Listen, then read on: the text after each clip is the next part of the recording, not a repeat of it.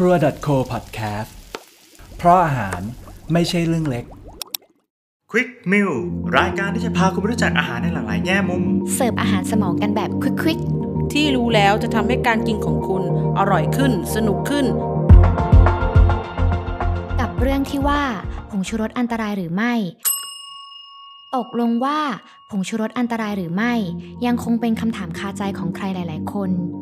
ยิ่งไม่นานมานี้ องค์การอาหารและยาสหรัฐ ออกมาประกาศว่า ผงชูรส หรือโมโนโซเดียมกูตาเมตเป็นสารปรุงแต่งอาหารที่ปลอดภัยต่อคนกิน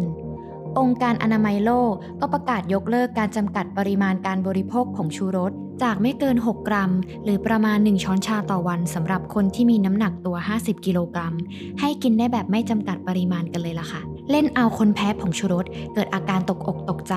และสงสัยว่ามันได้จริง ๆ หรอ ซึ่งเหตุผลที่องค์กรด้านสุขภาพระดับโลกออกมาประกาศเช่นนี้ รวมถึงเหล่าผู้เชี่ยวชาญทางด้านสาธารณสุขเอง ต่างก็เห็นว่า ผงชูรสหรือโมโนโซเดียมกลูตาเมตมีกรดอะมิโนกลูตามิกเป็นส่วนประกอบหลัก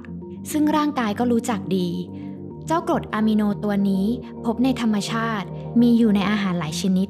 ทั้งเนื้อสัตว์ สาหร่าย มะเขือเทศ หอมใหญ่ เห็ด ชีส และอื่นๆ อีกมากมาย ร่างกายเราสังเคราะห์สารตัวนี้ขึ้นเองได้ มันทำหน้าที่เป็นสารสื่อประสาท เป็นส่วนประกอบหลักของยูเรียในปัสสาวะ จึงไม่น่าก่อให้เกิดอันตรายใด ๆ กับร่างกายเลยค่ะ จ้ากรดอะมิโนกูตามิกตัวนี้ ถูกค้นพบเมื่อร้อยกว่าปีที่แล้ว โดยศาสตราจารย์อิเคดะชาวญี่ปุ่น จากการสกัดน้ำซุปสาหร่ายนั่นเอง ซึ่งการผลิตผงชูรสในยุคแรก ๆ ยังคงใช้วิธีเดียวกับของอาจารย์อิเคดะอยู่ กว่าจะได้ผงชูรสสักกรัม ก็ต้องใช้วัตถุดิบอาหาร และต้นทุนการผลิตที่สูงมาก ราคาผงชูรสเมื่อ 30 กว่าปีที่แล้ว จึงมีราคาแพงกว่าปัจจุบันหลายเท่าตัว แต่ปัจจุบันผงชูรสไม่ได้ผลิตด้วยวิธีการเดิมอีกแล้วนะคะ โรงงานผลิตผงชูรสต่างหันมาใช้แป้งมันสับปะหลัง หรือกากน้ำตาล มาย่อยด้วยกรดหรือด่าง ให้เป็นกลูโคสจากนั้นให้นำกลูโคสที่ได้ ไปเลี้ยงแบคทีเรียชนิดหนึ่ง ที่เปลี่ยนน้ำกลูโคสให้กลายเป็นกรดกลูตามิก เราจึงได้ผงชูรสในปริมาณมาก ราคาจึงถูกลงกว่าเดิมมากๆเลยค่ะ พอผงชูรสมีราคาที่ถูกลง หาซื้อง่าย ร้านอาหารหรือแม้แต่ครัวตามบ้าน จึงหันมาใช้ผงชูรสเป็นตัวช่วยเพิ่มความอร่อย ย่นระยะเวลาการปรุง แม่ครัวหลายคนหันมาใช้ผงชูรส เหมือนผงเสริมความมั่นใจ แม้แต่อาหารที่มีเนื้อสัตว์กะปิ น้ำปลาหรือปลาร้าที่ให้รสนัวตามธรรมชาติอยู่แล้ว ก็ยังต้องใส่ผงชูรสเพิ่มลงไปอีก เพื่อเสริมความมั่นใจว่าอาหารที่ปรุงอยู่นี้จะมีรสอร่อยยิ่งยิ่งขึ้นไป เรารู้กันอยู่แล้วค่ะ ว่าผงชูรสช่วยกระตุ้นให้รู้สึกอร่อย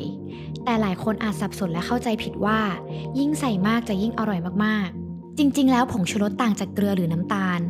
ผลึกขุ่นขาวนี้ไม่ใช่เครื่องปรุงรส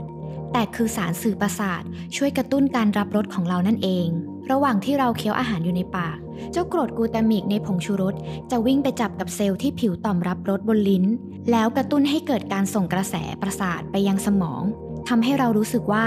อาหารในปากนั้นอร่อย แต่เซลล์รับรสบนลิ้นของเรามีปริมาณจำกัด เมื่อกูตามิกจับคู่กับเซลล์เหล่านี้จนครบ แม้เราจะใส่ผงชูรสมากขึ้นเท่าไหร่ ผงชูรสส่วนเกินเหล่านั้น ก็ทำได้แค่ผ่านกระเพาะของเราไป ไม่ได้ช่วยให้อาหารอร่อยไปกว่าเดิมเลยค่ะสารสื่อประสาท เป็นสารช่วยกระตุ้นการส่งกระแสประสาทจากเซลล์ต่างๆ ไปยังสมอง ร่างกายของเราจะต้องการสารเหล่านี้ในปริมาณที่น้อย แต่หากเรากินอาหารที่มีผงชูรสมากเกินไป ก็เป็นไปได้ที่ว่าสารกลูตามิกที่สูงกว่าปกติ จะไปรบกวนทำให้ประสาทความรู้สึกของคนบางคนทำงานผิดปกติทำให้เกิดอาการร้อนวูบวาบ